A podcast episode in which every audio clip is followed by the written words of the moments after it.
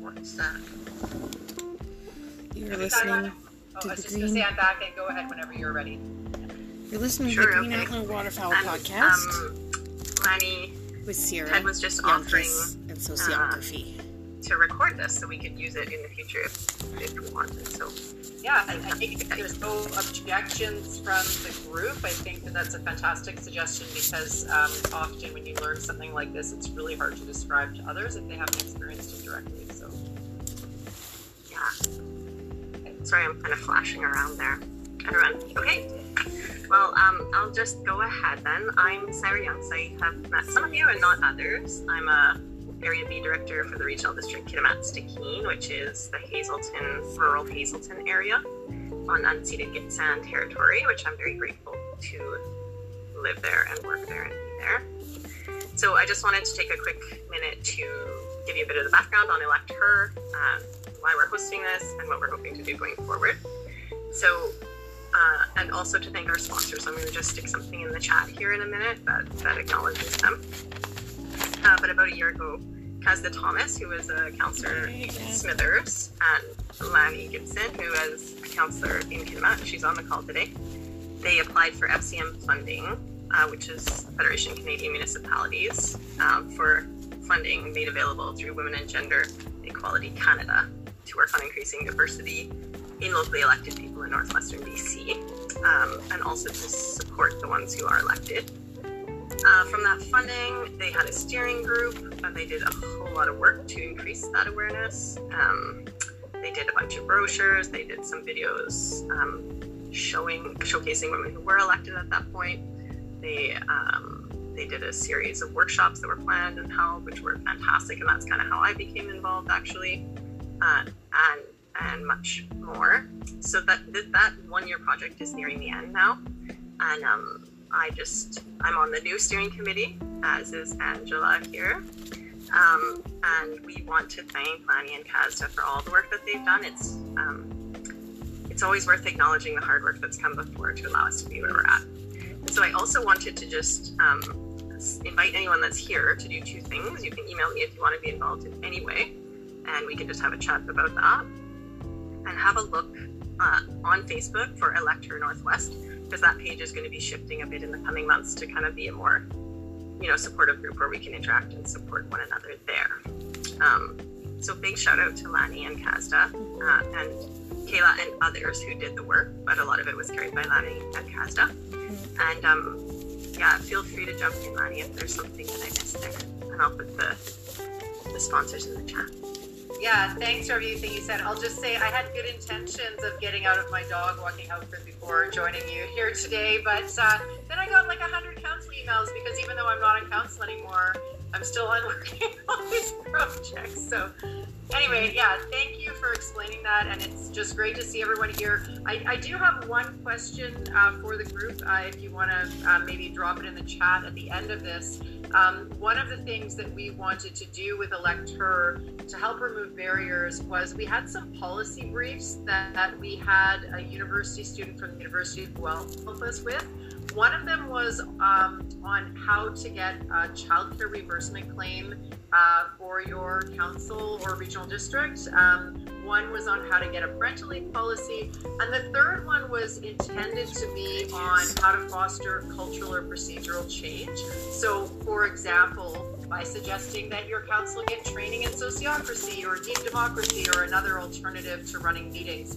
Um, those pieces aren't quite wrapped up, and um, the parental leave and the child care leave are, but that third one needs a bit of tweaking. Uh, we have a little bit of funding left over that we can spend this week. And so, um, yeah, I guess I just wanted input from people on the call. Would you find it helpful, or do you think it's impactful for um, all of the women that received an invitation to this event to also kind of receive a policy brief? So, would you, or maybe a community group that you know, would you be likely to go to your band council or your regional district or board and say, or sorry, or, or city council and say, hey, we want a child care policy, we want a parental leave policy, we want a we want a policy for, for better training on better procedures because we don't think Robert's Rules of Order fosters enough collegial discussion. So, um, yeah, just wanted to kind of throw that out. Those are the kind of projects or, or things that we did. Um, I, I, see a yes in the chat, and yeah, so just yeah, I'll leave it to you to give feedback from others uh, after this brief training from Ted. So, thank you. You. And do you want to say a few words about the context of why you asked for this, besides that you had funds over? Hold on, and I also have to click record. yeah, sure. So recording in progress. Thank you. Um, so I was able to observe sociocracy uh, in action at uh, several co-housing communities that I visited while my husband and I were on a sabbatical about five years ago. Uh, and I was just really impressed with the way um, using this process allowed for very efficient decisions, but in a much more inclusive manner than just a kind of a majority rules uh, debate. And in my experience in local government, as well as working on various boards, uh, I think people get really nervous about just informal discussion. So in my local government, it says that we can follow Robert's Rules of Order uh, under our procedure guidelines, or we can suspend Robert's Rules of Order and have informal discussion. Um, Robert's Rules of Order is really setting a group up to have a debate for or against one option or the other. It's not really a good process for generating new ideas, um, amending uh, motions in any complex way. Uh, and and what I what I really don't like about it is that if a member of the group has an objection, um, the it's kind of their job alone to convince everyone else why they're right and the others are wrong. And as I'm sure Ted will address today, the shift that happens in sociocracy is if one person makes an objection, even if you don't agree, you value their voice and their input and the constituents they represent. And so the whole group takes responsibility for trying to think about how you could resolve that objection. So it really shifts from an adversarial process to a collaborative process. And uh, based on my experience in local government, that's really, really necessary. And it seems that some local governments and band councils are able to have really productive informal discussions, but others aren't, and they are really struggle to have a different process other than Robert's Rules of Order. So we thought that by introducing some of you to sociocracy, that you might want to get using it in, some of the committees that you're on or, or places where you volunteer, or better yet, in your council and board government tables, um, especially at committee meetings and strategic planning meetings. So, Robert's Rules of Order can be effective for quick decisions about relatively inconsequential matters like what do we charge at the municipal campsite? But when you're talking about those more divisive issues, you know, childcare, mental health, economy, environment, um, things where it's there's a need to to not be so black and white in or against one solution or another, and there's really a need to be inclusive of other voices. Um, we were hoping that uh, by learning from Ted today, that you might have a new tool uh, for those kinds of discussions. So, and hopefully that sets the context. Thanks, Ted. Thank you. Yes, that is the context. That's exactly what I want to talk about, and I'm, I'm loving the frame. Um, a few things about me um, before I start, in case you're wondering. So I do this kind of stuff um, all day, every day. Um, I co-founded a nonprofit that helps people know about these other options because, um, as Lani was saying, most people think Robert's rules is how decisions are made, right? Not knowing that there are other decisions and that there might be pros and cons to consider here. Uh, that was a few years ago, um, and our organization itself uses sociocracy. And myself, actually, I got exposed to sociocracy in the same way as Lani, and that is that I moved into an intentional community now that uses sociocracy. So in intentional communities, that is fairly common. But I also work with businesses, I work with nonprofits, I work with schools, I work with all kinds of organizations. Um, a few things about me. So I'm in Massachusetts. My accent is German, in case you're wondering um, five kids. One of them will come home during our our training. I hope that will be going okay. Um, I'm transgender, so I am I'm sympathetic for the cause. I guess what I want to say. to the cause. Wrong preposition. Now, however, I want to talk about society. Um, but I would also be super curious if people are willing to just throw up something in the chat about where you're coming from and what your what your lens is with what with which you're listening today. Um, but we will also hear more from you um, in our little role plays that, we that you can opt into. You don't have to. So you're welcome to use the chat for a little self-introduction. What will happen here is that I will talk for about talk for? Maybe 10 or 15 minutes. Uh, and then we will go more into role play and unpacking it and um, and figuring out some of the of some of the technicalities of how to actually do this one. My goal is to give you an appetizer on how consent decision works and maybe to get you in a place that you're confident to try it out, especially in a smaller meeting.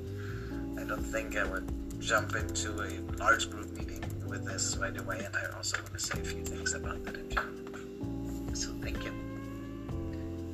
Okay. Anything else housekeeping wise before I start talking? We have one and a half hours, correct? Yes. Okay.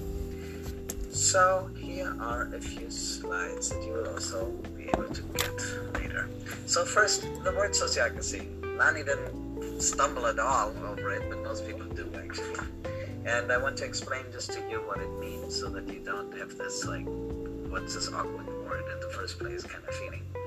And it, um, I mean, of course, we all know cracy, right? That's the same as democracy and socio. We also know from sociology. So it's those two things together. It's those who associate together govern, in this case, together. So there's a there's a shortcut of saying it just so you get the, the basic idea. It's so sim- simplified that it's basically wrong, but the idea is those who work together decide together. Um, so, for example, in an intentional community like the one that I live in, the people who do the gardening are the decide about the gardens. Yes. That's, for example, not me. I don't have any decision-making rights in the garden, and I'm totally fine with that, honestly. Um, or similar things, the people who take care of the community building, they are the deciders on the community building, and so on. So that's the basic idea. In my nonprofit, I'm one of the trainers, so I decide about how training works um, with the other trainers. So that's the basic idea. And sociocracy has been around for quite a while, actually, and it was intended to be kind of a vision of a new society. Um, already very early, when people just used the term, which was um, which was actually in the 1800s. But then the way sociocracy is now, with all the different pieces that you'll hear some about, has been around since the late 1970s, early 1980s, and it was put together in its current form, really, by an engineer from the. He's still alive, Gerard Endenburg. Um, yeah, that was called the Sociocratic Circle Method, but now people just call it sociocracy. All right, and what is it? So, sociocracy has several parts to it. Um, and since I don't, ex- typically I have to explain to people what governance even is, I'm skipping that here um, because I don't need to explain that here. But in terms of organizational governance, what it is meant for, really, organizational governance, governance we need three things. Well, that's the main pillars that we use. Um, decision making by consent, which we will look at. Then who decides what? I will say a few words about that because it's important to understand the context. And then another thing is feedback, because nothing, nothing in a, from an engineering point of view, um, a system that doesn't include feedback can't self-repair, readjust, or anything like that. So feedback becomes an integral part of the whole system which we will look at a tiny little Gaia. bit. It's kind of baked into everything, how much it surfaces in our There's a, a hummingbird on the fishing rod that you put Yeah. on the kiwi But for plant. example, having an objection is, is a form of feedback, right? Um, oh, it flew away. sharing the reasons of why something doesn't work, then everybody can learn and helpful to the system to get the information on the table. And then sociocracy is um, really built to do all to do all the governance as effectively and as in, as effectively as possible, and in a way that's as egalitarian as possible. So the concerns about Robert's rules of majority vote in general, I sh- we share very much. Um, so I want to show how it can be done a little differently. And then there are all kinds of little different things like how do we elect people and what are roles and all of that, and how are meetings held, that are all a little different um, and kind of fit into into this way of thinking of how can we do things things together instead of in competition with, with each other. So there's a very kind of collective focus. Now, just a few things about um, about structure, because as I said, we need we need to understand a little bit about it. Although I'm aware that there's not much in most of the places that I assume you're in. There's not much you can do about the structure. Right in my organization, if we decide to form, you know, to restructure our organization, we can just do that. Um, there might not always be an option unless the committee structure is such that you could. The um,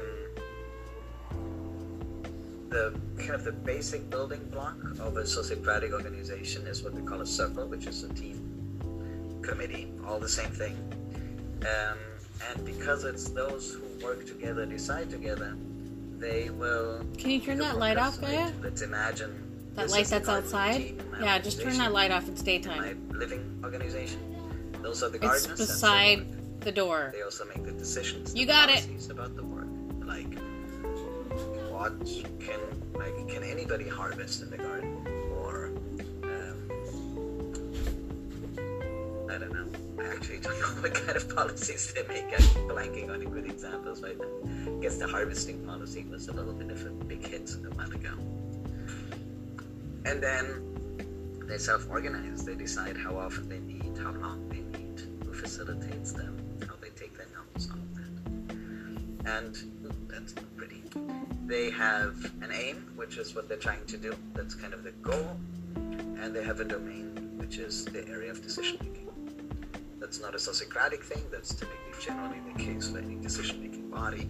That they know what they can make decisions about, right? That what's their, their sphere of authority, and they typically have a goal, Now, if we have a whole organization that will be lasting on structure, what we do is we have several teams, several circles, committees, call them whatever. So, for example, in my organization, my um, living organization, this would be the gardening team. This would be the conflict resolution and membership, kind of the people circle, kind of another thing. And this would be everything that is the built environment, like the houses, the roads, the snowplow, the whatever, the roofs of a house. And then, ideally, in this kind of organization, everything is already decided somewhere because what we do, I haven't said that yet, we give these groups full decision making authority. I have said that actually when I said that the gardening team, they are the decision makers on the garden things. So ideally, and if, if I look at this as an organization, that's kind of the sociocratic default, um, all the decisions would now be made somewhere. So all the decisions that need to be made in this organization have a place where they live, where they can. The one thing that we need to connect it all is to have two people from each of these circles and put them into what we call general circle so that information can flow. But the general circle is not kind of the overall deciders. Decisions are made here. They're just making sure that we know what the aims and domains are, and maybe they need to adjust these the aims and domains so that they maybe, for example, have an additional thing that they do. Anyway, there's more to say about structure, but I will not do that right now because we want to focus on consent. I just want you to know that consent is just one of the tools that comes with the context. And the most important thing about this context is that people who make decisions by consent are typically people who have a work context in which they in which they are working shoulder to shoulder. I want to say, which makes decision making much easier than if you're not actually involved in something. If you're just running on opinions, instead of the need to figure something out so you can do something together. So that's a big unifier in a sociocratic system. And the other one is that it's built in small groups. And by small group, I mean anything under 10. You know, not 25, not 80. Because with 80 people, you can't have the quality of listening that you can have in a small group. And honestly, I think a lot of the issues that we have is because we try to solve things Anyway, right now. If you want to hear, like, if you're interested in sociocracy for more organization kind of situation, there, you know, then I will send you to other um, resources also on structure.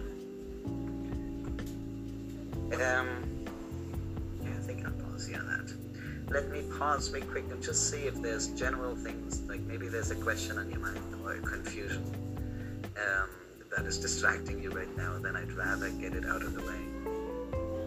Uh, so if you have something right now,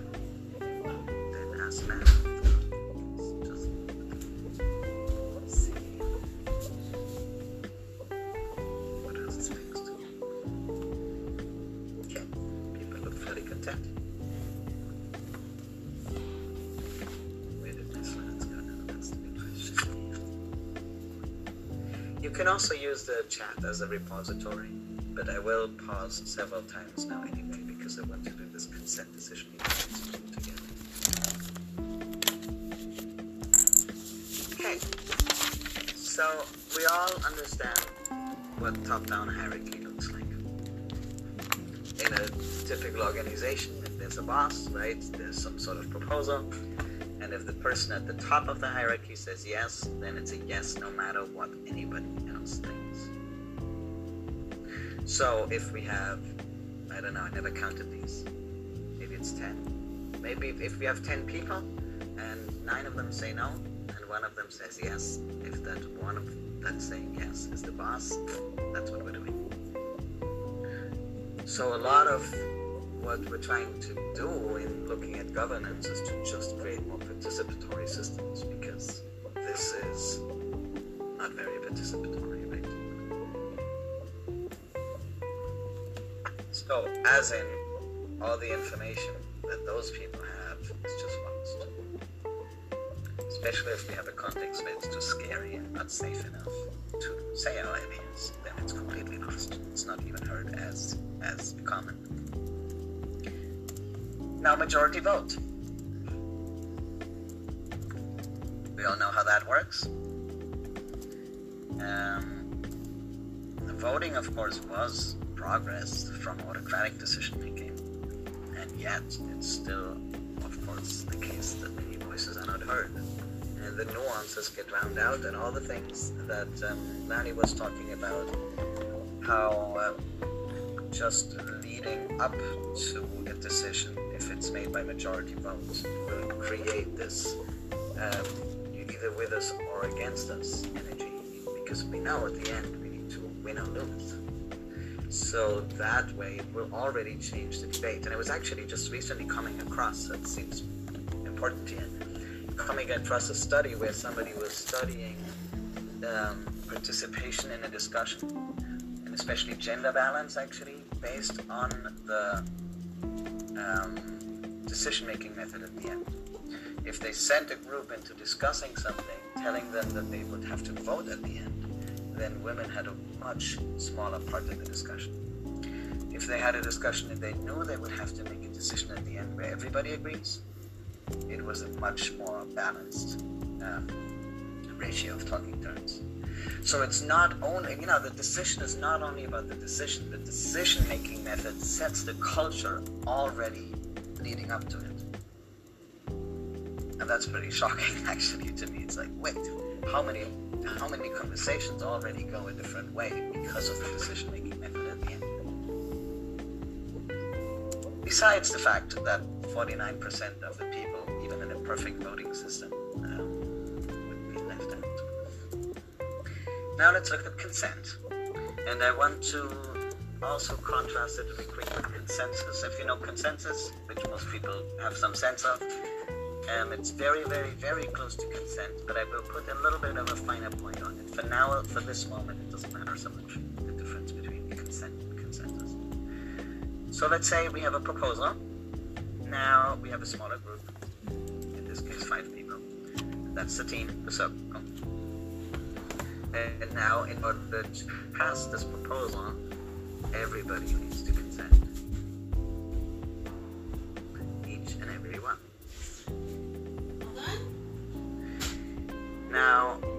Somebody says no, that means they have an objection. That means we now need to look at more.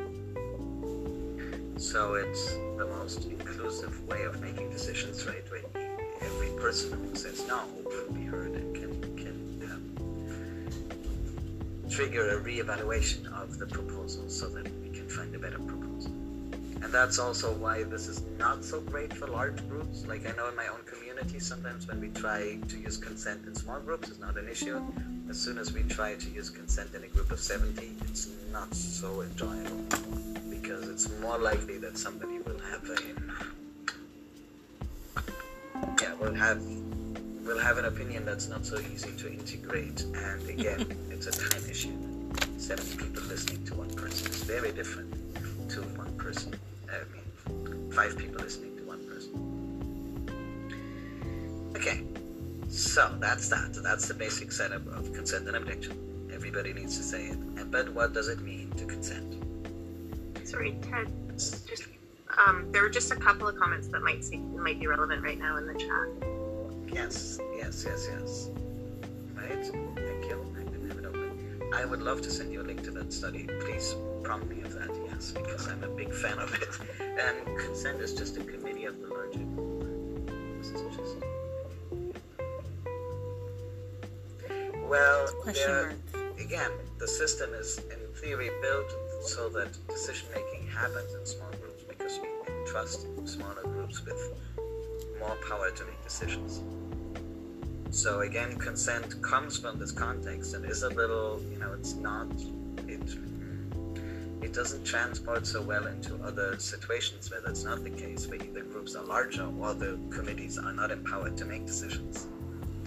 And yet, some of the things we can still take and use in other places. I just want you to be aware that the way it was designed was kind of for ideal, for ideal circumstances.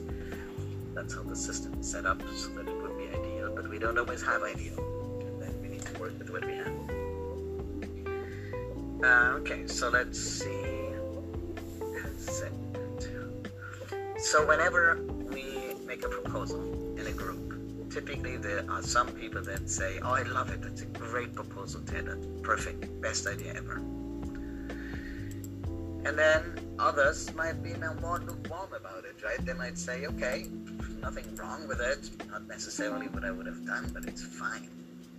Nothing wrong." And then there might be the people who have an objection who say, "No, Ted, your proposal is not going to work." And by the way, here it becomes important that a consent decision making, an objection is really only based on we can't do what we were planning to do together. So there has to be something wrong with it. You can't just say I don't feel like it. And that's why I chose this icon. So it's not an unhappy emoji. Right? It's not that somebody might dislike it. It's more that they're saying, wait, the thing that we do doesn't work if we do this. And that's the difference between consent and consensus. Consensus is often just defined as everybody needs to agree, and if somebody doesn't like it, they can just say no.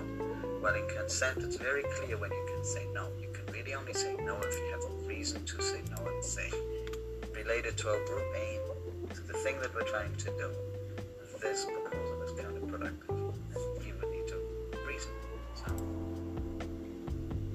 Now there are two things that are different. So sorry, and then if you if you um, if you like it or if you accept it, that both means consent.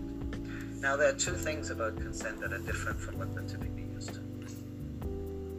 The first one is you can consent to something that wasn't your first choice. Here, the people here, they're not saying this is my first choice, this is the perfect They're saying, yeah, there's nothing wrong with it. I don't have an objection. Um, and that's good enough. It's one of the slogans in sociocracy that is um, good enough for now. So yeah, sure, we can do that now.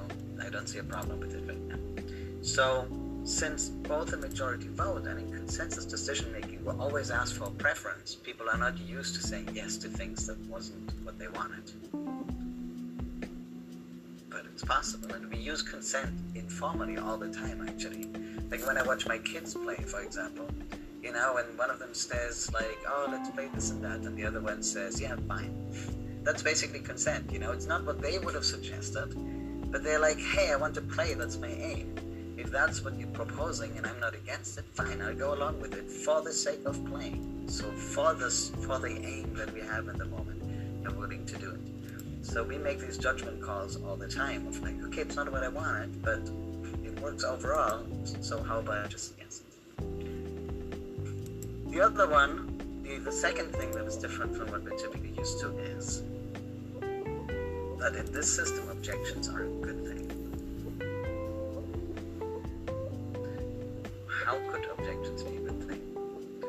Objections are a good thing because point us to something that we might be screwing up right now. So, as I said, somebody who objects would only object because they see a reason of how this is going to break something. If somebody that we're working with sees a reason of how a proposal I'm making is going to break something, I would want to hear it, right? I would say, wait, you, you're my colleague and you think this is a mistake, tell me why. So, the once you're in that mindset, and you know, once people are using the system, the first reaction if somebody's objecting is not, ah, oh, there we go again. But the first reaction is, oh, thank you. What is it? What's the objection? And as that, the system really becomes something slightly different. So instead of even wondering whether what the best idea is, we're really only considering, this works? Or do I think this doesn't work? It's a super pragmatic approach. If it works, consent. If it doesn't work, please object. And we will try this out. Um, a few more things. So I consent if something helps us reach our aim. I object if something negatively impacts how we can reach our aim. That means if somebody says I consent, is the same thing as saying I have no objections. And if they say I don't consent, then they should have an objection and be able to tell us about it. So there is no standing aside, there is no abstaining. Um, and the reason for that is because we want that group to make a choice collectively. If one person abstains, it's not a collective anymore, then we've left somebody behind. So in order to really decide, everybody needs to decide whether they're order to really decide as a group, every group member needs to consent or tell us what's wrong. You know, that we work until everybody can consent.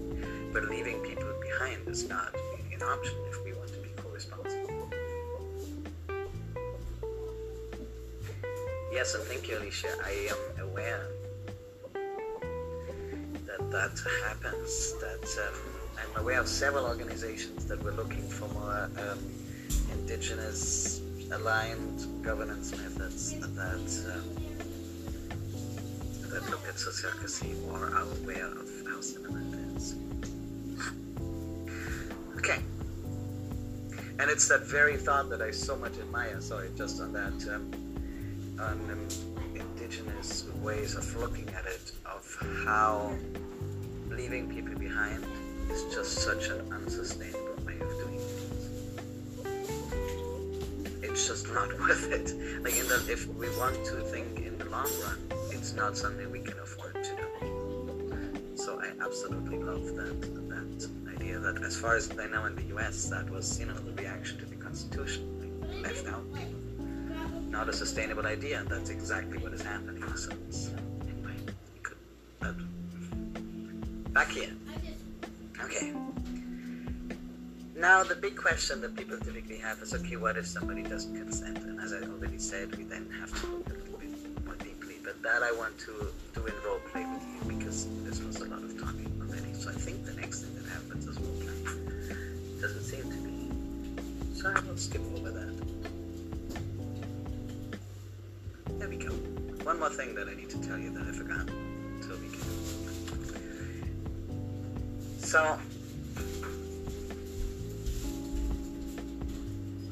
As I said, the decision making method alone is already valuable, and the way to get there then makes it really valuable. And one way to get there is to really make sure that everybody is walking towards that decision together. And the way we do that is with very basic things like first we make sure everybody understands the proposal classic kind of a classic tool in sociocracy is that we do rounds, which is a simple circle practice. So we will see that in the demo in a moment that we always just go around and ask each person in the room, like, do you understand the proposal? Next question we ask in the second round is, what do you think? What's your reaction to this proposal? And the third question is, do you consent? So that way, already on our way to the discussion, assuming that we've already had conversations about um, making a proposal, so the proposal didn't fall from the sky, we made it somehow. We now have a situation where everybody's really like considering, like, we understand this? What do we think about it? And then consent and objections. So it's not just a moment of decision making,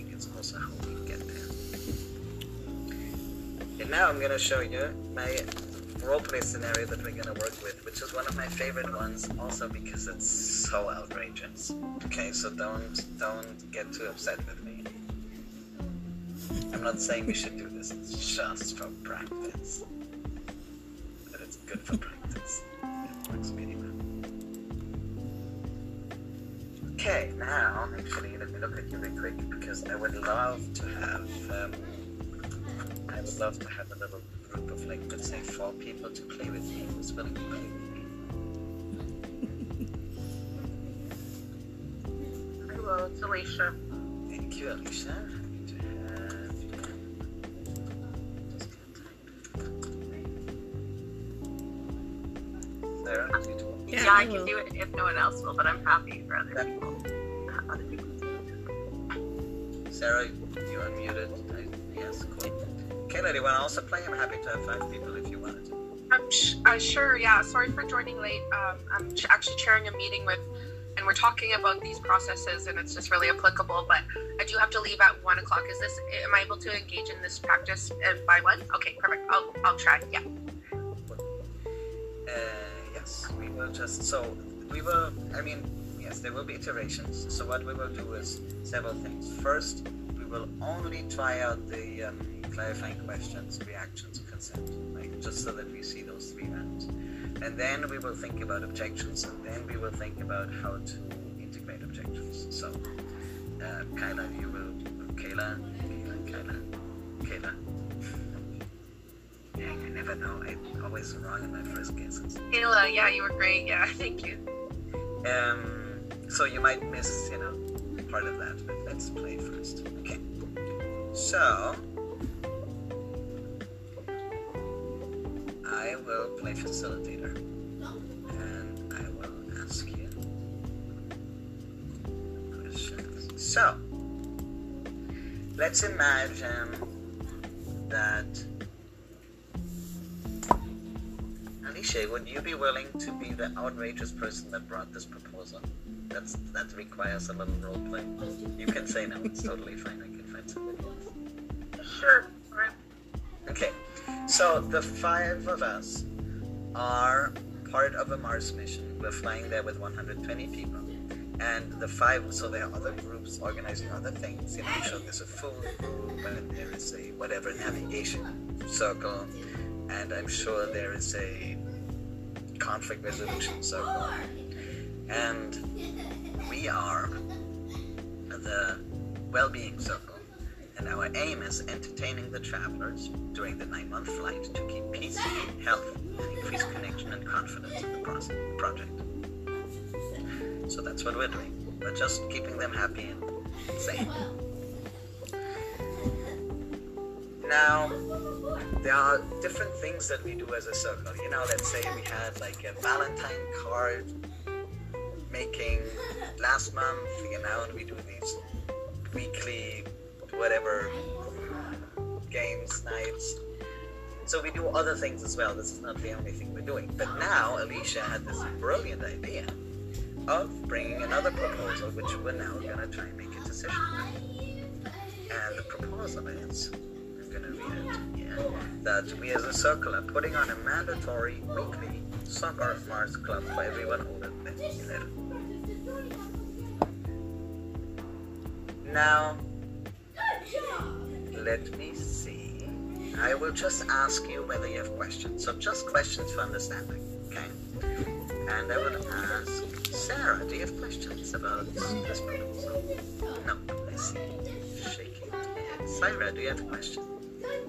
I do. How much time is this going to take? How much time are we committing to this activity? Alicia, do you want to make, make something happen? It's your I'm pre-playing. Sure.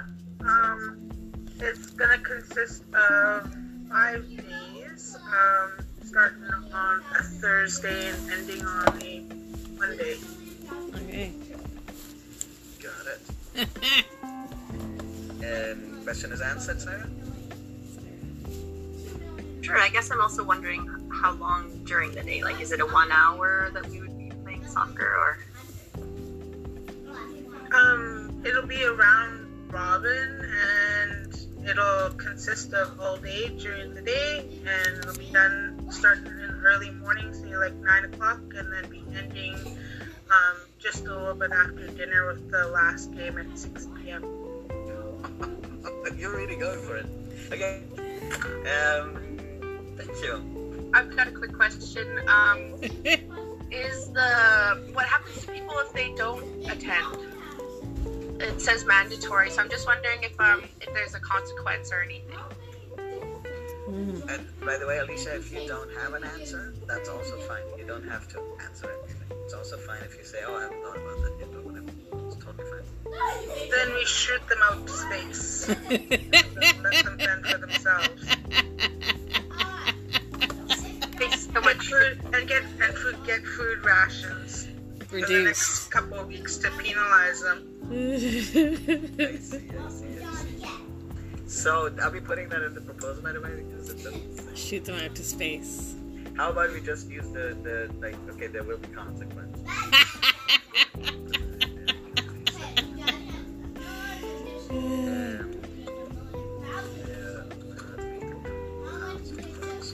Punishments.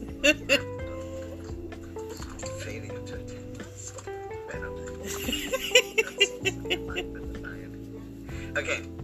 Um, who haven't I asked yet? Hold on, because I'm really trying my little round robin here of making sure I ask anybody. I think I've asked Sarah, I've asked Syra, Kayla asked a question. I don't think I have any question. So it is. Alicia, do you have a question yourself? I don't know. I kind of don't agree with the consequences either because it's supposed to be fun and create and keep peace and health and increase connection. So, like the mandatory thing it. I'm kind of treating it still proposed. They want to take the consequences out again. It's totally good. Totally Yeah, yeah, I would. So let's okay then. It's I guess right now it's undefined what the consequences are, which is maybe okay. Maybe to be able to create fun is to add some sort of like prize, like first, second, third prize. It'll intrigue them a little bit more in participating.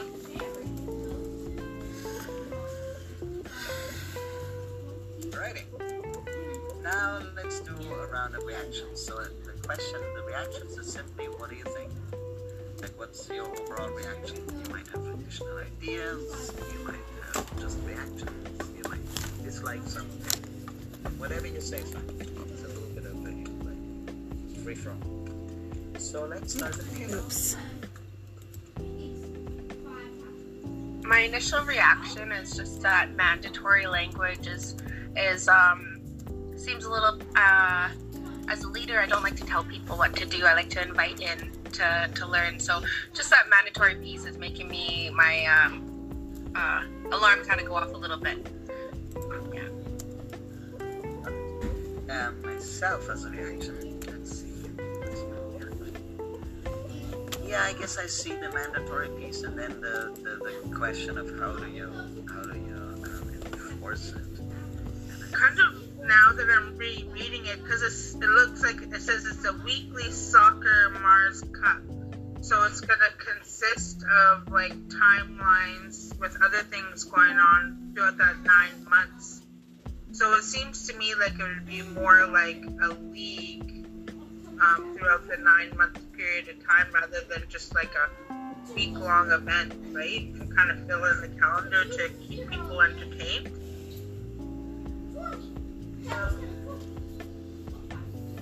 I don't know. I guess one could do kind of the, a game of soccer every week, kind of a thing, Yeah. Mm-hmm. which we have to do. Yeah. Okay. Because of like how I answered Kyra and now rereading it over again, I would say like if it's a league, it would consist of like say a Tuesday and Thursday evening where it's calendared or certain teams are playing. 27. with like a round robin tournament at the end or something like I'm gonna be leaving. I'm sorry. But I had fun. okay. Thank you. Bye. Okay.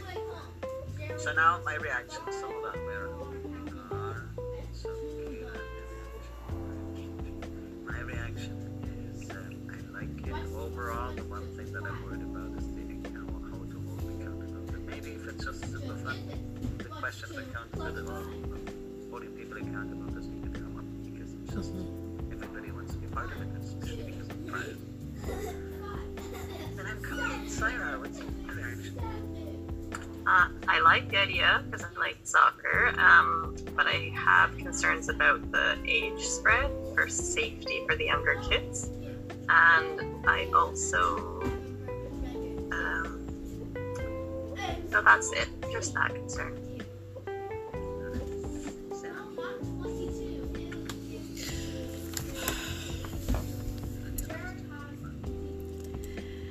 I don't have too much to add. I uh, I guess uh, I agree with uh, Cyrus' concern about the age spread. So we might have to have two divisions where it's like 12 through whatever 18, and then 18 and up. Thanks.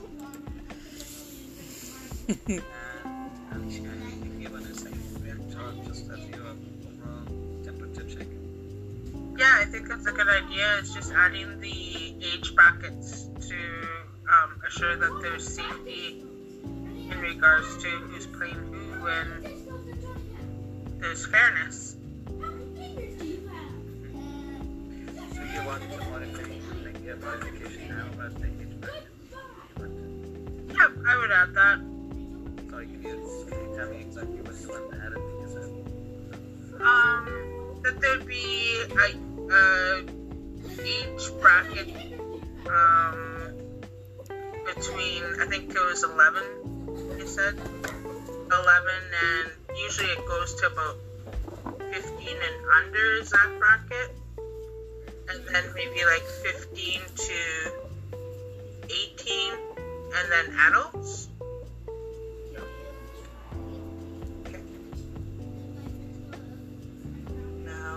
Go to consent round. I will actually stick with the same order because I'm lazy right now. Kayla, do you consent to this? And hold on, actually, before you answer, for everybody as a reminder, the question when I asked do you consent is, do you see any of these in this proposal is violating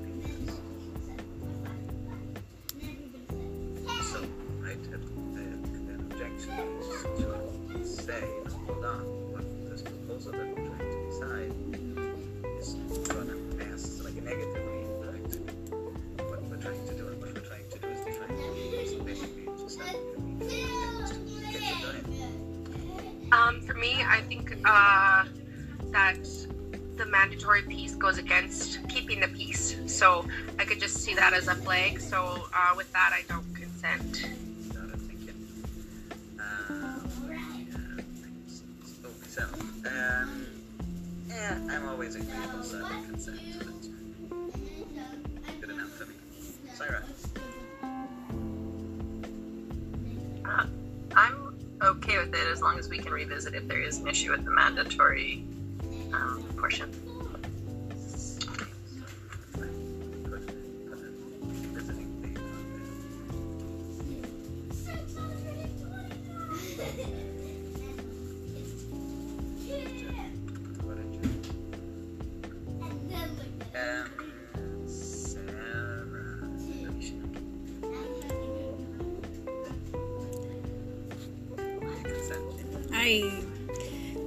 because I don't have any. Uh, I'm okay with it, you know. Like I, I don't like to play soccer. Whenever I play soccer, I'm just sitting in the grass picking clovers. So, um, uh, that's a way for me to participate in a way that works for me. And thank you.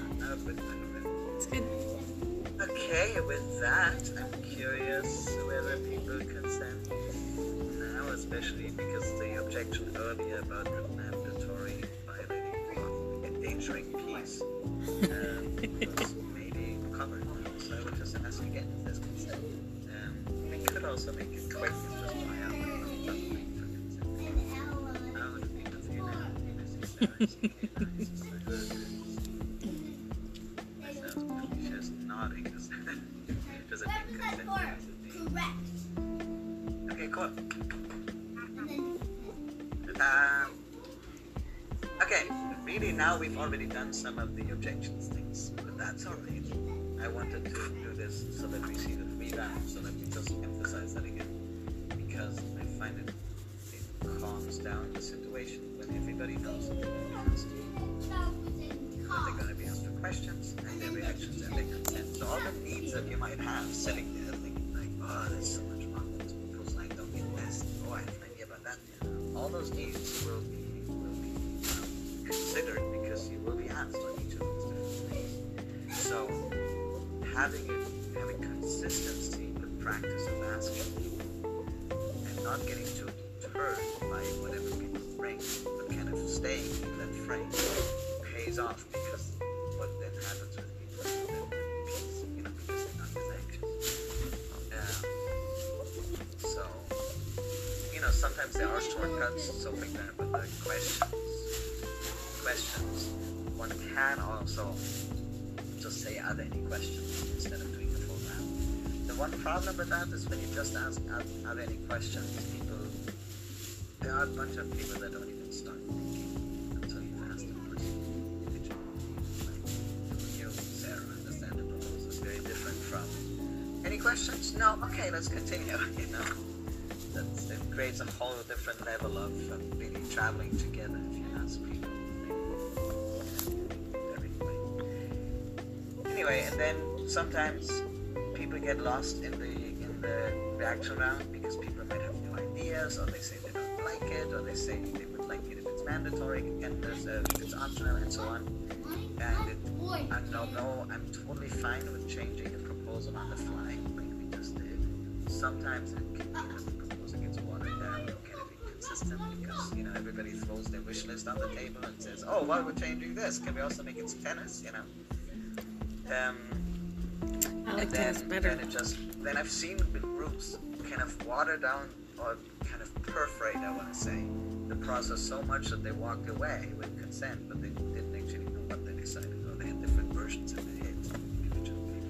So having that in writing, and going step by step, does pay off. Then if there's an objection, if it's a more complicated objection, the first step is to understand it. Second step is to ask them, okay, what do you think? And then one of those ideas and just. And as Lani was saying at the beginning, when you're the one objecting, that doesn't mean at all that you have a better. You've done your duty by objecting. His objecting is given, you know, given no turn so hard already. And also because remember when I said objections are a good thing? Any of us could have any of us could have seen the part about mandatory not here anymore, but the mandatory part, how that might violate peace. Or you know, like endanger peace. Or lead to disconnect between people. So the person who brought that up as an objection, this objection wasn't unique or personal to them. Something that they saw in the mismatch between this and that. Now that means our proposal is something that we share as a. Because we're considering saying yes together or not. Our aim is something that we share. So if there's a mismatch between the two, it has to be something that we own together. We cannot say, oh, that was your personal objection, right? If it's personal, that's not an objection. And if it's about our aim and our proposal, that means it's shared. There is no such thing as a objection. So it always goes into that collective responsibility. It's held by the group as a group, not and with really trying not to have them fall into camps or into versus these people. Like it's it's together because we're in it together. We're holding the aim together. It's together. So that's the really high amount. And that's why it's also interesting to then ask everybody whether they have ideas, not just that person. It always goes back to we talked about that. It's the question of when change. Now, I'm curious, the people who were listening, did you have any, if I had asked you, would you have had any other um,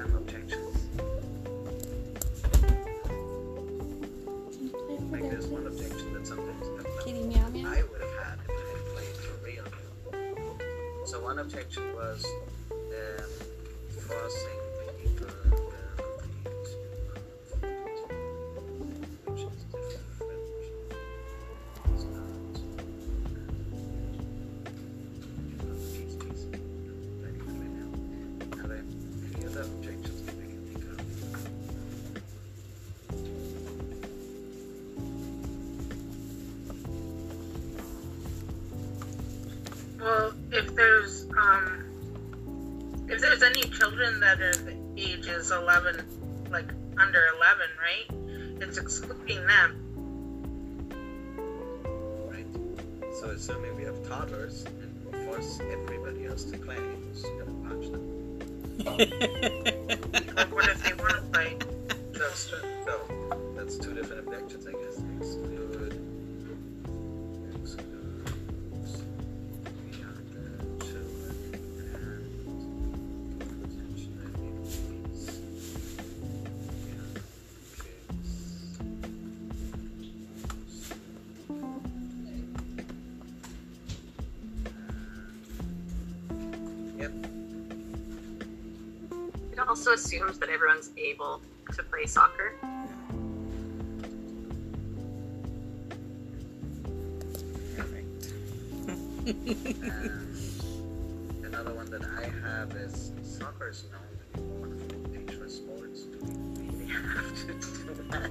I mean, I like soccer too, but really, if we're like, can't, how many sprained ankles and broken wrists do we want as we're riding on Mars?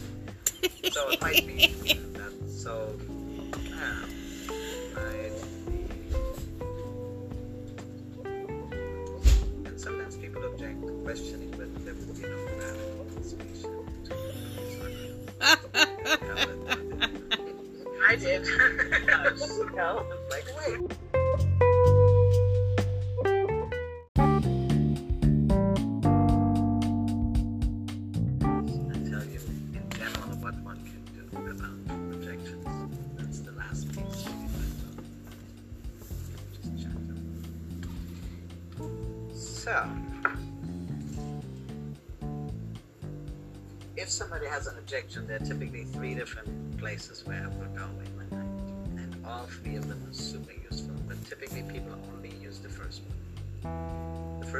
obvious one.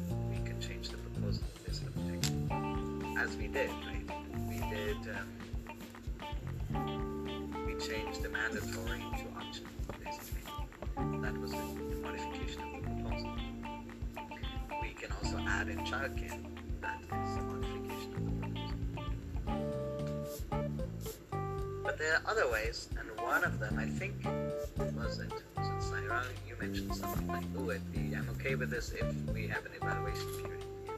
Was it you that said that? Um, which is basically a way of using this strategy. Um, so we shorten the term, like how long is this in effect for? Which, because we can just decide in June to continue doing it, doesn't mean that it's only in effect until then. But that that's when we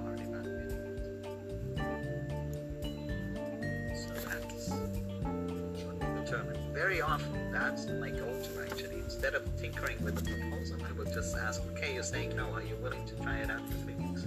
Like, because you can get away with a lot and really be more in a space of um, experimentation. Uh, if you just ask, okay, but can we try it out?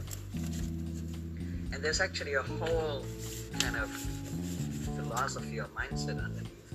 Because often, when people only know this way of modifying, of, objections, then they will be, in a way, rather conservative.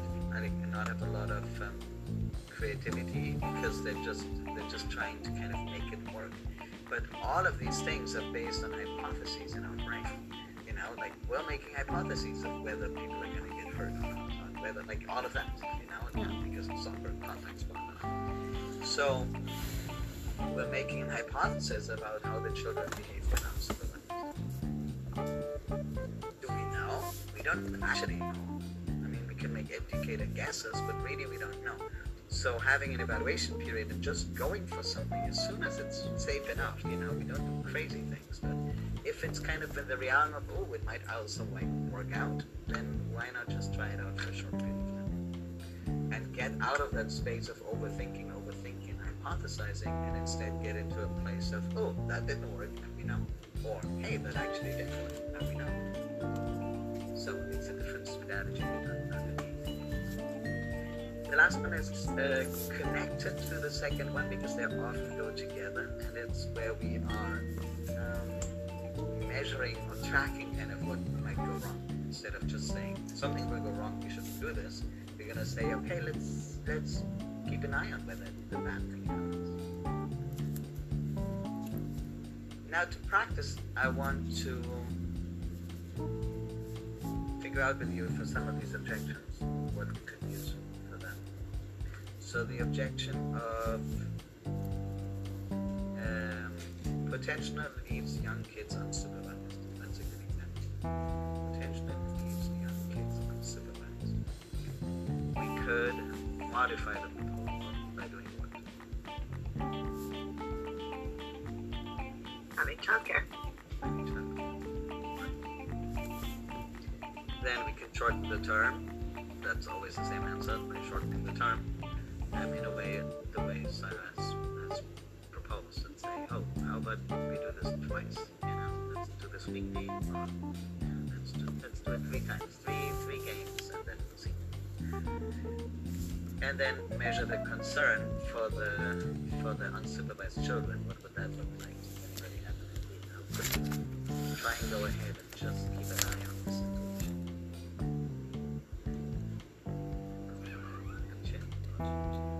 not everybody is going to be playing at once, so we're creating a community or unity or whatever to have people that aren't playing mind the children.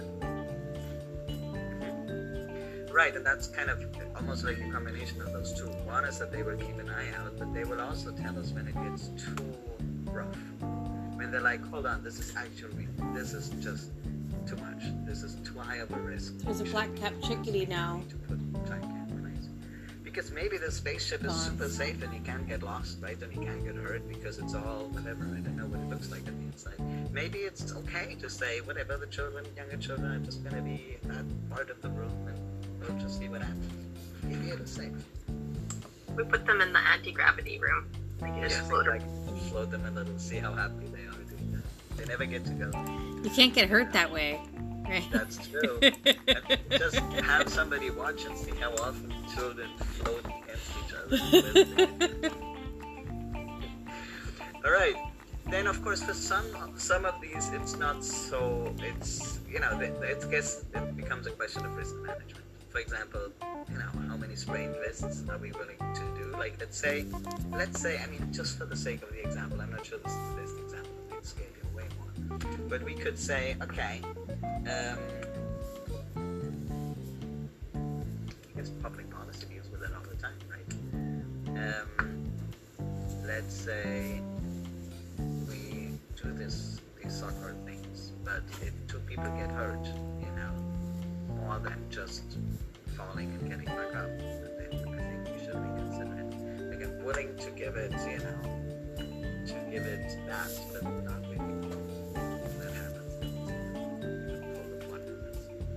So that would be a measuring on some kind of thing where we have agreement on what would be like what would be the threshold that can be crossed. So then instead of changing the proposal, we're talking about the risk and managing it together by defining the thresholds.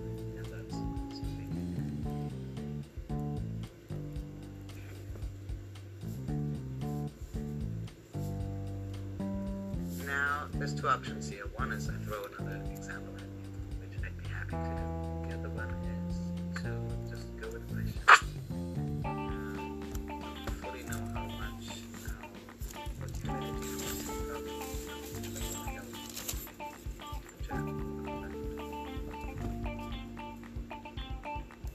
I don't know what you're saying.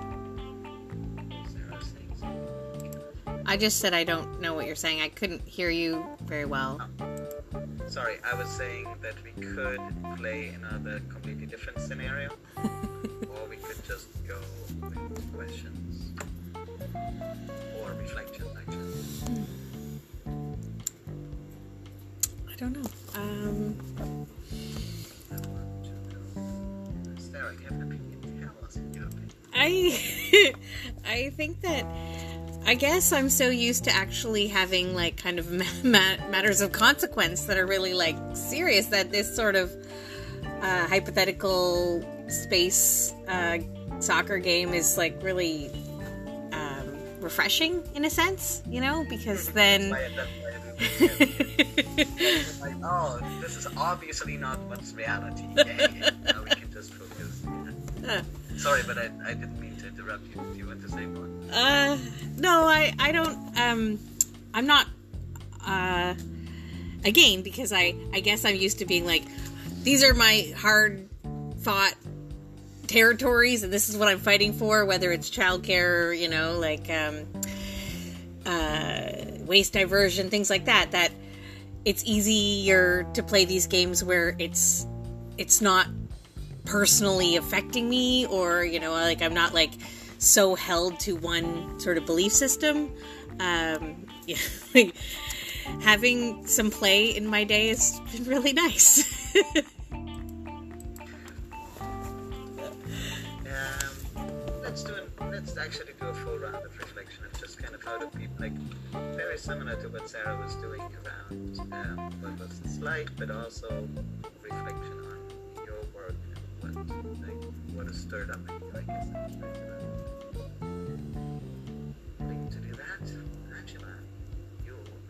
I just turned your video on. That makes me think that I can call it.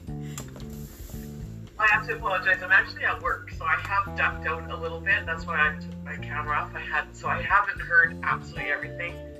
So can I just wait? I totally missed what Sarah said. So can I totally? can I wait till the next person talks, please? I don't know that there's anyone else. Oh, good, Christine's here. There you go, Christine. Lani, how present are you? I'm just gonna. It's totally fine if Christine's you here. just say you don't want to speak. I'm just gonna go. She's eating. One by one. Yeah, um, so I guess I just want to share um, that when you did a training for another group that I'm involved with, everybody who participated in the training, and, and in that training, we all got a chance to practice.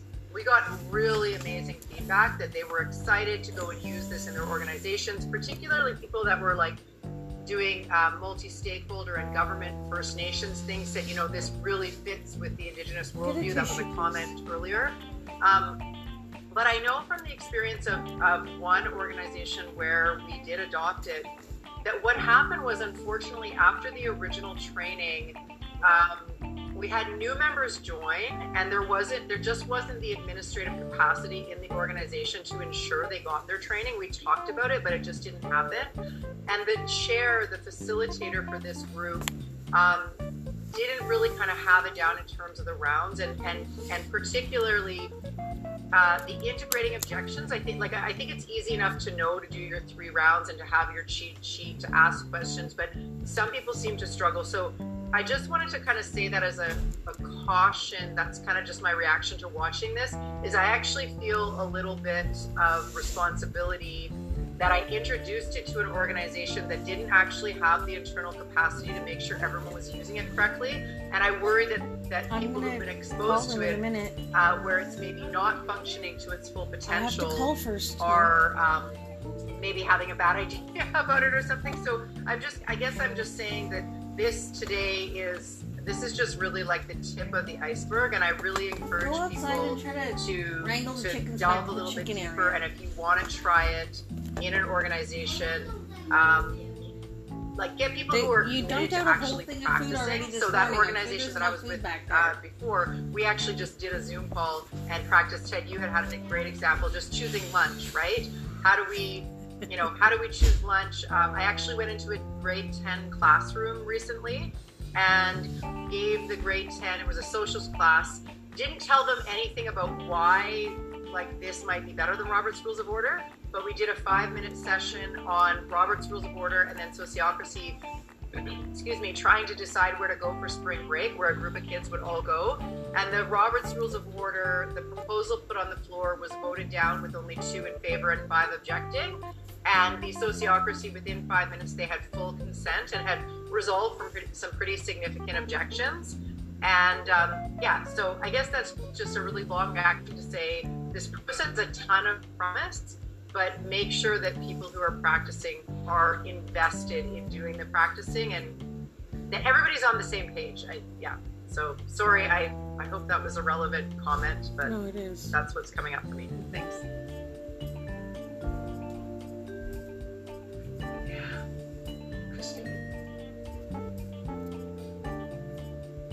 Uh, thank you. Um, listening to the role play reminded me that I was introduced to this like a decade ago, but I didn't know it was called sociocracy. Like, I saw it used in practice. So I was at a workshop, and there were all these social purpose entrepreneurs pitching their ideas. And us as audience members were restricted. It was similar. We, we were not only allowed to ask clarifying questions the first round, the second round, like and what I really loved about that and this, which jogged with memory, um, was that it, it, it puts parameters around what you're allowed to respond to. And I sometimes think that's very effective in terms of time, in terms of making decisions, in terms of flattening um, asymmetry and power dynamics. Um, I would love to see it, and I'm just new, but I would love to see used like uh, for a strategic plan. So, as someone who's a new time councillor, um, I think we'll have a strategic plan. Maybe we won't, but we will maybe this year or next year. I would love to see like an example where it's actually used um, with some strategic plan objectives and how we come about to that. Just for me, there's something about taking it from the abstract to something that I can apply it to. Although uh, Lani mentioned like choosing lunch, so I like that there's. I would like to get more examples of different um, ways I could use it because I could use it with my family, I could use it uh, in the workplace, I can use it as a counselor, and then it'll become more embodied. I think it will take a very committed facilitator and people that are invested in the process because they see the they see the results or the merit and how this is an alternative to Robert's rules. And um, yeah, I think that's what I want to say. It's a much more relational way of finding finding consent and making decisions. So I appreciate that very much.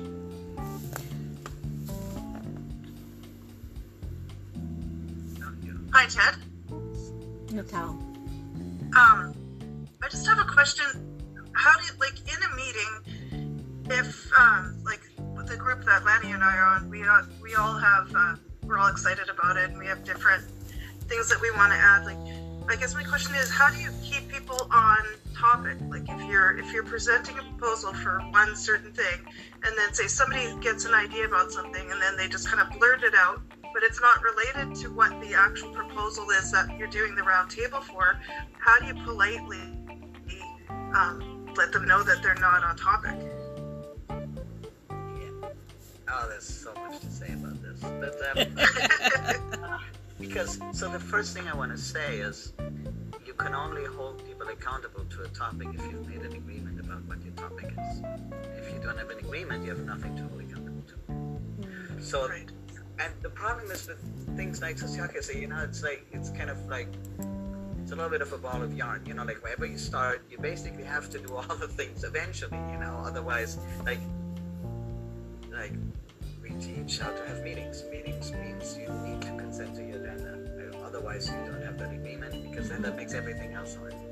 The other one is there is, and I put that in the chat, there is a little bit of a frame that I think is super helpful. Um, that makes a difference between. It's very similar to quick uh, to clarifying. Please don't make me say it again. Consent. It's that every agenda item is either a report or an exploration slash discussion, or it's a decision. And if you know that and you already bake into your agenda, this is a report, this is a discussion, there will not be a decision, or this is a decision, we have to make a decision today, then you're managing expectations in a way so that people know what to expect and it makes it much easier for them to respond to the problem. And since you've already said this is, you know, do you consent to having this meeting with these topics, with these outcomes, you can now say, excuse me, this is just a report, so we're not, we said we're not going to have a discussion on this. Karma. To make every question change. Get it uh, out, baby. You know, Get it out. Then you kind of give them the choice of like, shall we change our agenda? Because this was the original agenda, which makes it much easier to hold people accountable to the system because they've already said yes. Or you say, you know, it's almost like showing the torture instruments instrument. So like, do you want to change the agenda? Because that's the whole process now. Then we can do that. And The like, birds "No, no, are eating the talk about it seeds. So there's It's um, a black-headed bird.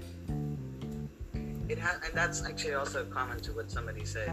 It needs a skilled facilitator, yes, but it also needs agreements about what's what. How you doing, babe? Shared mental models about what's what. And if you only have one facilitator that knows things, it's really hard for the person. Ideally, everybody has to see how this. Because then, you know, it's like, sure, if you're a very good musician, can improvise with whatever group, you know. But it's really gonna, be fun if everybody is a good musician and knows the same scales and so on. And then you can play, right? One good musician doesn't make a good band. It's really, it's, if it's team play, it's team play. So getting everybody a little trained and facilitators a little more is a good idea. Um, let's see, now I've lost track of your question, but I think I answered it about how to hold people accountable. And Well, or just how to, how to let them know that they've gone off topic, and because I think sometimes it ends up getting people's feelings hurt that they, they kind of feel like they're being shut down in a way. Let me show you something real quick because there's different patterns here. I think that's useful. It's universally useful. So here's a pattern that I call. Um, this is the topic drift. So you know, typically we're kind of within the realm. You know, like we're kind of talking about our topic and ultimately we're done. Uh, okay. I don't know if that, that diagram makes sense that quickly. I think Yeah. kind of we all know these situations, right? Then a topic drift is when we go outside, right? And we've already defined at the beginning of a meeting that this is our topic, and then we can say, hey, excuse me, this is, doesn't seem to be on topic. Now, what can happen is that now that person says, no, this is actually on topic. And now you have a little bit of a problem? Because now it might be that either they've defined the topic wider, or they um, they say no. Instead of talking about this, it's actually more important to me to talk about that. And in that case, we're actually finding ourselves into what I would call a fork. So now, where you have to decide: well, are we talking about what I thought the original topic was, or do we go beyond that? Do we talk about the alternative plan? Like people often have these counter proposal things that makes it really hard for people to even know what the topic is, because now they've introduced a new one, and now we can't decide. Mm-hmm. And that's so that's a classic where then we have to stop and say, okay, looks like there are two topics that we could, we could be spending time on. Which one do we take? That's a whole other question than, than the other one. And then the harder ones even it gets a little bit more complicated, but it's when we notice that in making decision A, we also first need to make decision B, so we can't even make decision B.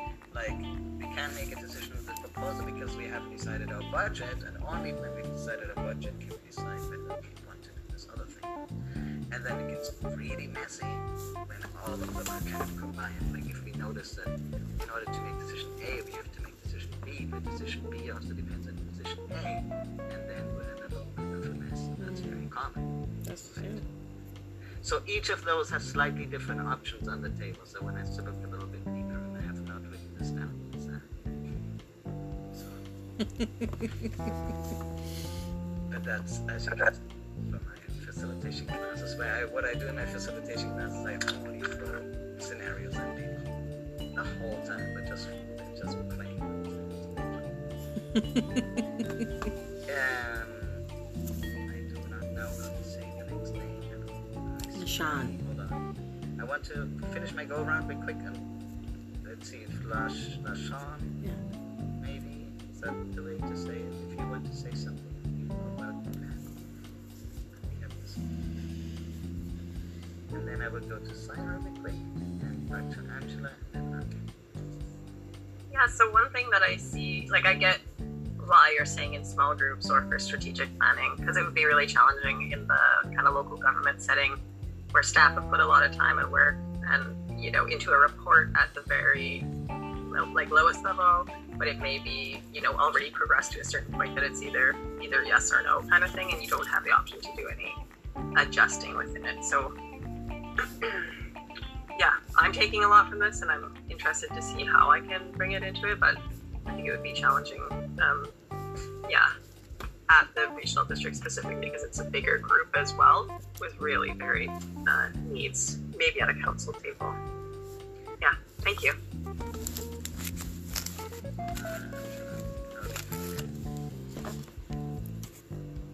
Yeah, I, I'm. I, it's, it's interesting for sure, and I think that there's probably levels of it that at a smaller table, not regional district, because I sit on the regional district with Sire as well, but that's a big group. But at a smaller level, I think even our um, local government kind of does it, uses somewhat of it, not as structured in the, the kind of three steps, but um, there is more of a, an attempt at consensus building, which is which is always a good thing, not just a Roberts Rule major Roberts Rules majority wins. So, um, yeah, I, I find it's, it's very interesting. Thank you. Ani. Uh, thanks. Yeah, I, I just wanted to add uh, one thing to Natalie's comment and then one more kind of general reflection. So, I, one of the things that, I, like, and this is more in kind of the volunteer context, um, in in Natalie's meeting, um, I think that the problem in our meeting was there was a very clear agenda. Uh, that it was going to be a report from the committee, proposals from the committee, and then proposals from others if they had them. And then people were just throwing ideas around partly because they're not trained enough in this process, but partly because of kind of the inattention gap right now with volunteers that people just aren't really reading background documents. I think that that, like, I think this is really challenging to, there's so much potential for transforming the way people work together. But again, people have to be invested in actually doing the work for the meeting to, to know what, what was on the agenda. They're kind of just skipping their emails. That's kind of a society problem, I think, is volunteer burnout and capacity. Um, as a more general comment, like where I really saw this would have been useful in my council is in the distinction between the clarifying rounds. So two places.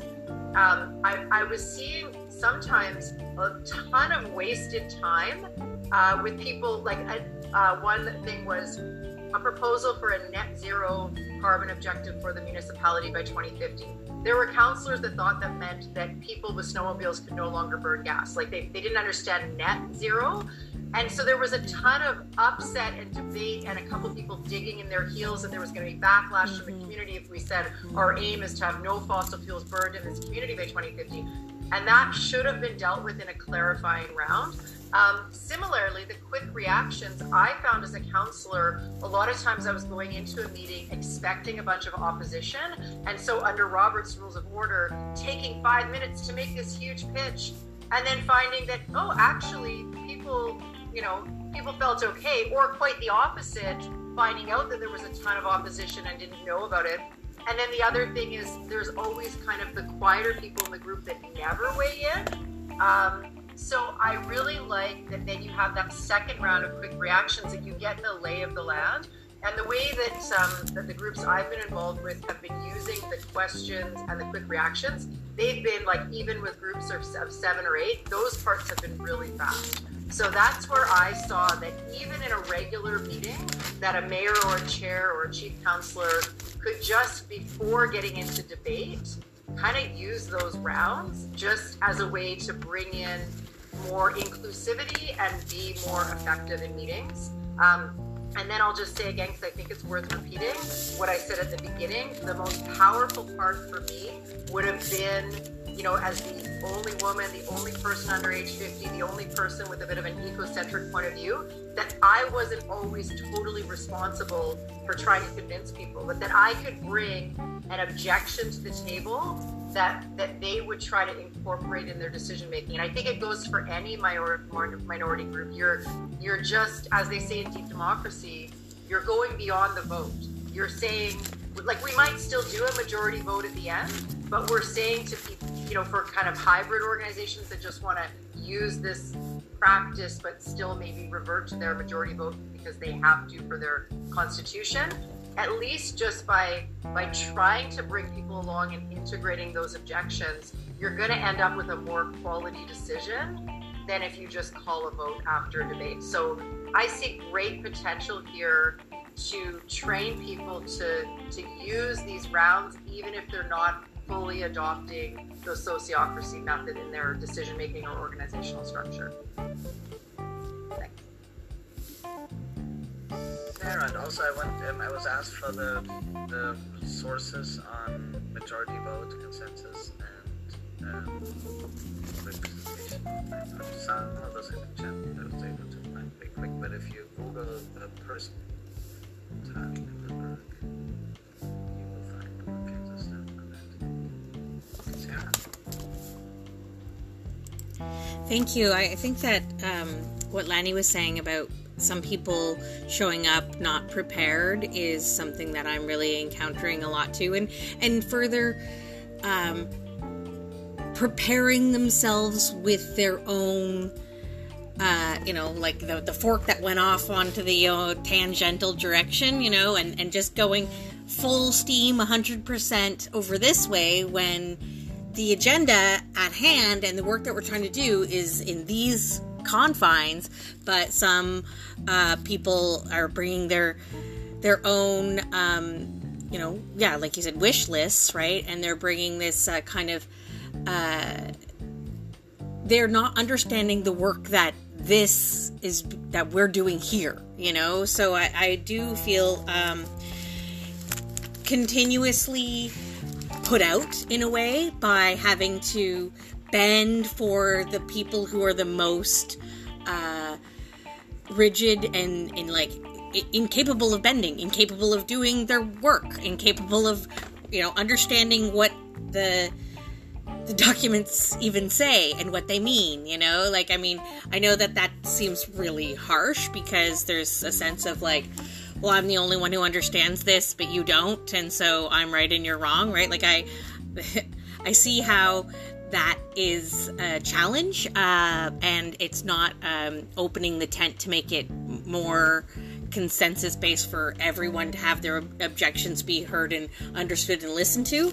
But I do see too how um, a small amount of uh, important efforts to the work that we're doing together that we've decided, like, oh, we're deciding to have a, a mandatory soccer game, you know, like that's what what the goal is, uh, or to, to make peace and entertainment. That's the goal, and having that agreement there uh, instead of, you know, um, a pound's worth of let let's let me just like pull this entire mountain this way, you know, like so I I guess I see how that's what I'm just just to put what we're doing in this class to my everyday work, uh, I see how there's definitely kind of a need to follow the the consensus where it's like, oh well, this is what the majority has decided, and so this is where we have to go. And I'm sorry that you feel like you want to go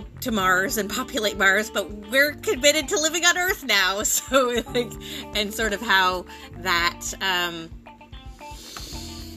I know, maybe I would feel differently if I was the one trying to move the mountain, but I'm trying to now sort of like continuously kind of do the task at hand or something like to, to work on the agreed upon topic or you know I, I hope that makes sense. Thanks.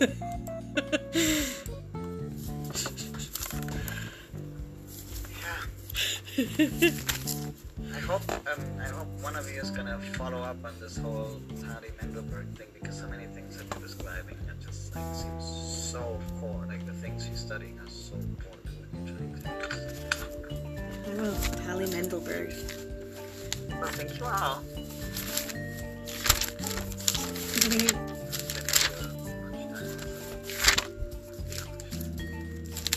must be I'm, I'm chewing. There's your evidence. Um, if you want to ever read up on all this stuff, you can look at website. I think you might have my email somewhere, but I'm also very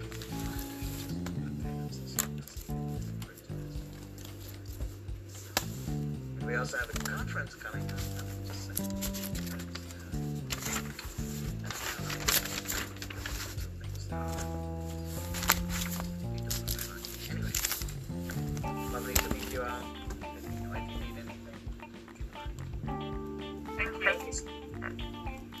So much. Thanks everyone for coming. yeah it's been fun Yeah. Recording stopped.